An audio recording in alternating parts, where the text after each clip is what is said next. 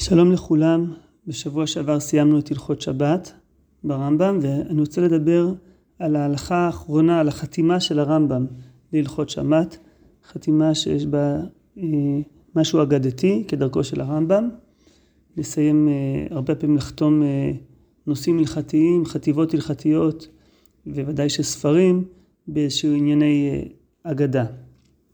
לפני שניכנס לה, להלכה האחרונה אני אגיד משהו אחד כללי מאוד על המבנה של הלכות שבת במבט מאוד מאוד מלמעלה.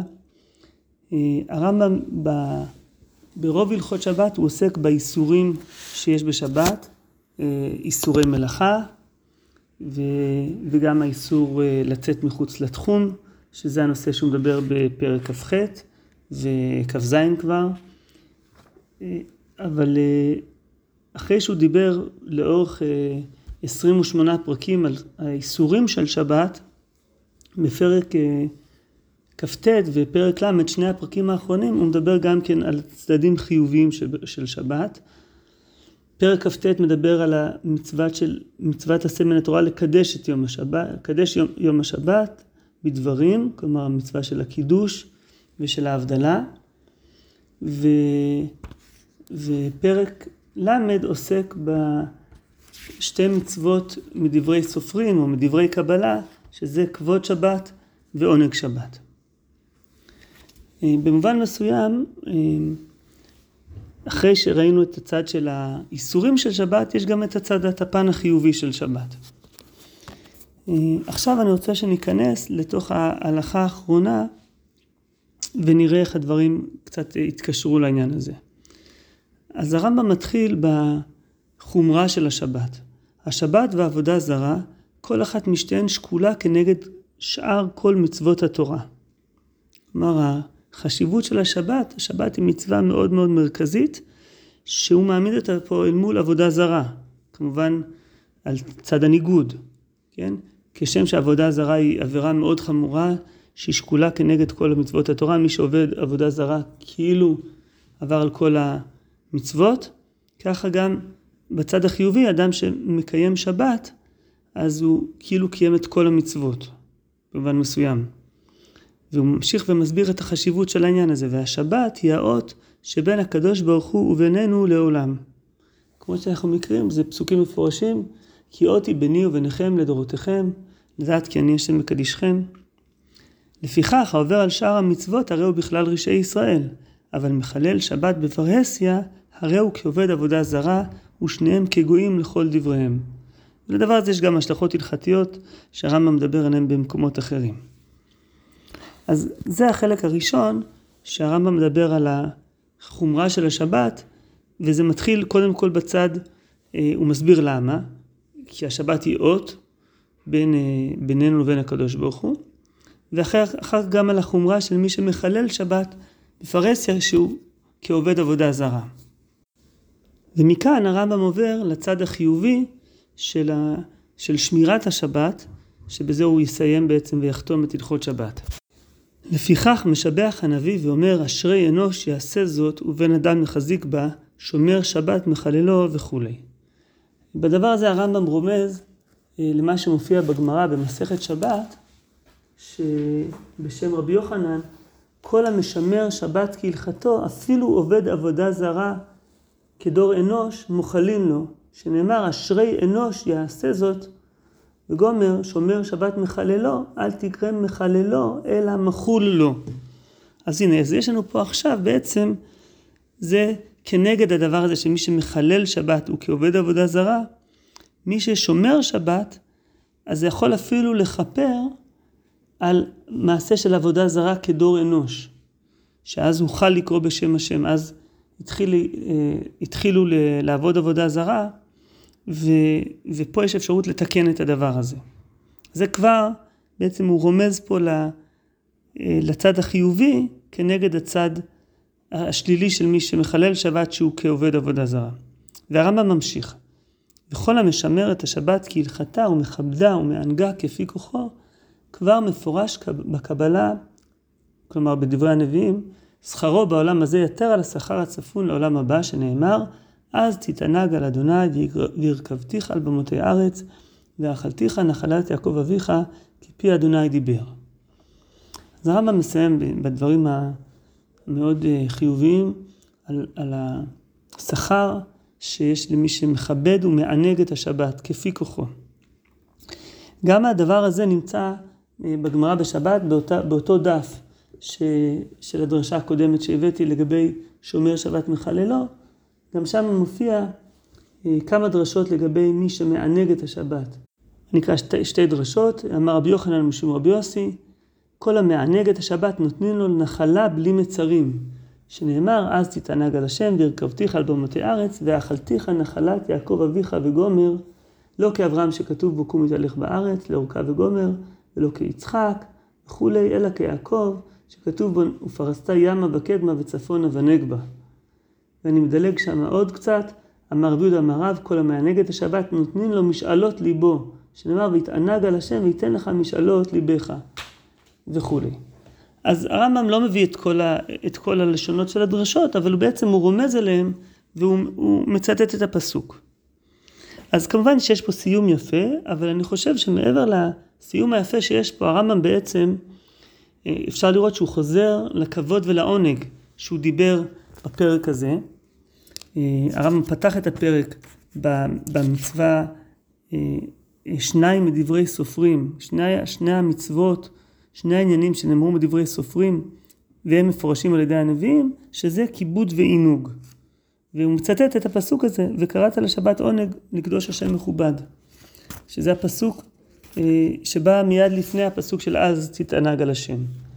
אז, אז הרמב"ם פה הוא בעצם סוגר את מה שהוא פתח את הפרק, שהוא דיבר על כבוד ועונג.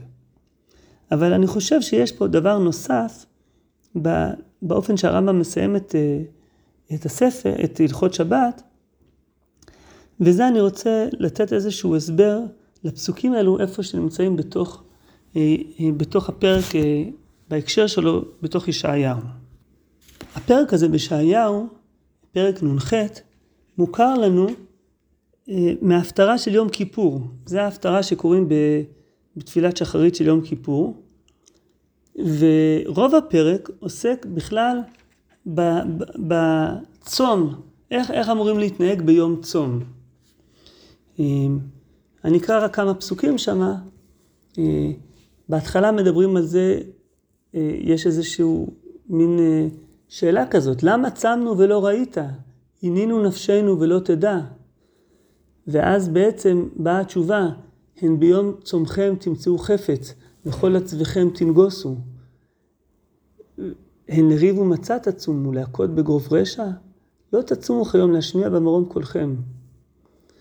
יש פה איזושהי אה, שאלה בהתחלה, למה השם לא, לא מקבל, לא רואה את הצום, את הצום ש, שהעם צם, והתשובה היא, איזה מין צום זה?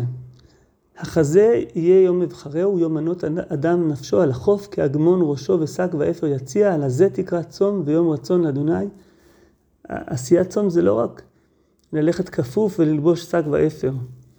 הלא זה צום, הלא זה צום מבחרהו, פתח חרצובות רשע, התר אגודות מותה, ושלח רצוצים חופשים, וכל מותה תנתקו. הלא פרוס לרעב לחמך, ועניים מרודים תביא בית. כי תראה ארון וכיסיתו ומבשרך לא תתעלם. אז, אז הצום זה לא רק עניין של כל מיני אה, פעולות חיצוניות, אה, של אה, ללכת כפוף, שק ואפר, אלא זה דורש איזשהו שינוי ותיקון פנימי של, אה, של גם אה, לשלח את, ה, את השוקים אה, חופשי, כל מיני אנשים שהם כבולים, החרצובות רשע, אנשים שהם בכל מיני אה, אס, אסורים, באופן, באופן אסור, לשלח אותם, לחלק אה, אוכל לעניים, פרוס לרעב לחמך. אה, אז, אז אלו הדברים שבעצם נדרש לעשות ביום הצום. ואז, מה קורה אז? אז ייבקח קשח אורך וארוחתך מהרה תצמח, והלך לפניך צדקך, כבוד אדוני יאספך. וזה ממשיך בעוד אה, דברים ש, שיקרו, ונכחה, אני מדלג ככה לקראת הסוף, ונכחה אדוני תמיד והשביע בצחתכות נפשך ועצמותיך יחליץ, והיית כגן רבה וכמוצא מים אשר לא יכזבו מימיו.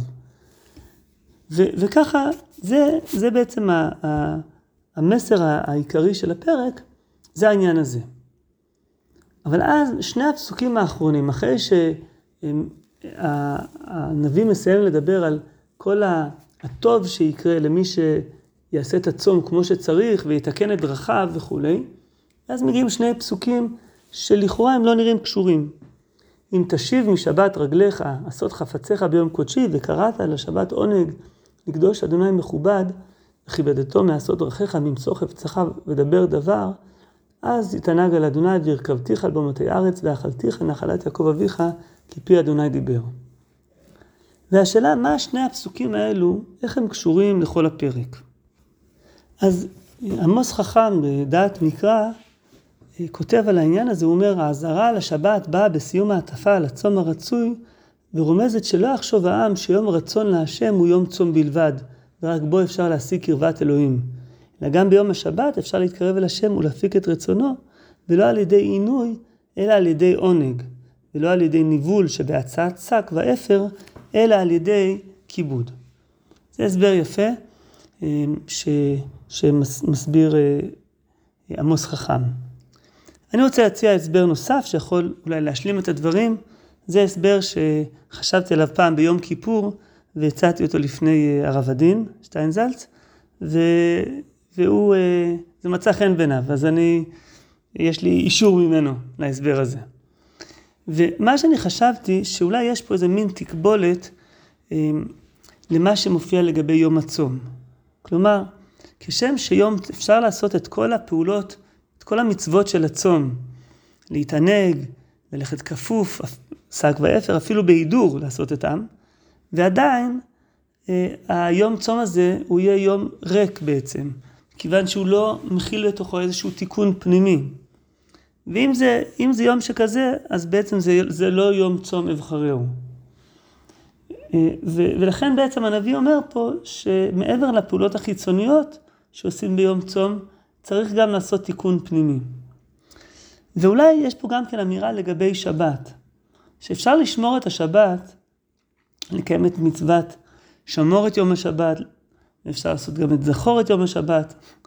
אדם יכול אה, אה, לעשות קידוש בתחילת היום, לעשות הבדלה בסוף היום, בכל היום לא לעשות שום עבירה, אה, שום איסור שבת, אבל בעצם לא יהיה לו גם שום תוכן פנימי לשבת הזאת. ופה הנביא אומר שהשבת זה לא רק עניין של לא לעשות שום דבר של איסור, אלא גם כן להכניס לתוכו תוכן של, של וקראת על שבת עונג, לקדוש השם מכובד. יש פה תוכן פנימי, שגם יש לנו עוד דברים שלומדים מפה, את העניין הזה של ממצוא חפצך ודבר דבר, שזה כבר מדבר על, על איסורים יותר מעודנים, שלא לא פעולות של איסור, אלא אפילו דיבורים שהם דיבורים ש, שקשורים לענייני חולין, שגם הם אסורים. אבל אפילו מעבר לדברים האלו, יש גם עניין חיובי של כבוד ועונג של שבת. ואפשר אולי לראות את זה, שיש פה אפילו אולי משהו לפנים אה, מהשני. אה, אולי, אולי הכבוד זה איזושהי מסגרת מסוימת של, אה, כמו שהרמב"ם מדבר על בגדים, בגדים נקיים, נותנים כבר איזושהי חשיבות לשבת, והעונג זה אולי אפילו נקודה פנימית יותר, שזה המקום של העונג בתוך השבת. יש לנו את ה... הייתי אומר, יש לנו אולי את המסגרת של איסורי שבת ו, ו, וזכירת השבת, בתוך זה יש לנו כבוד כיבוד השבת, ובתוך זה אולי אפילו עוד יותר פנימה, זה העונג, עונג השבת. ואז אדם זוכה להתענג על השם. אז אולי גם ככה אפשר לדרוש, לפרש את הרמב"ם שהוא חותם בעניין הזה, שגם כן הוא אומר לנו בעצם, שמירת השבת, אנחנו למדנו הרבה הרבה איסורים בשבת, וכמובן שצריך לשמור אותם, אבל בעצם אה, השכר הטוב ש, שמפורש בקבלה, שכרו בעולם הזה יותר על השכר הצפון לעולם הבא, זה מי שמשמר את השבת כהלכתה, ומכבדה ומענגה כפי כוחו.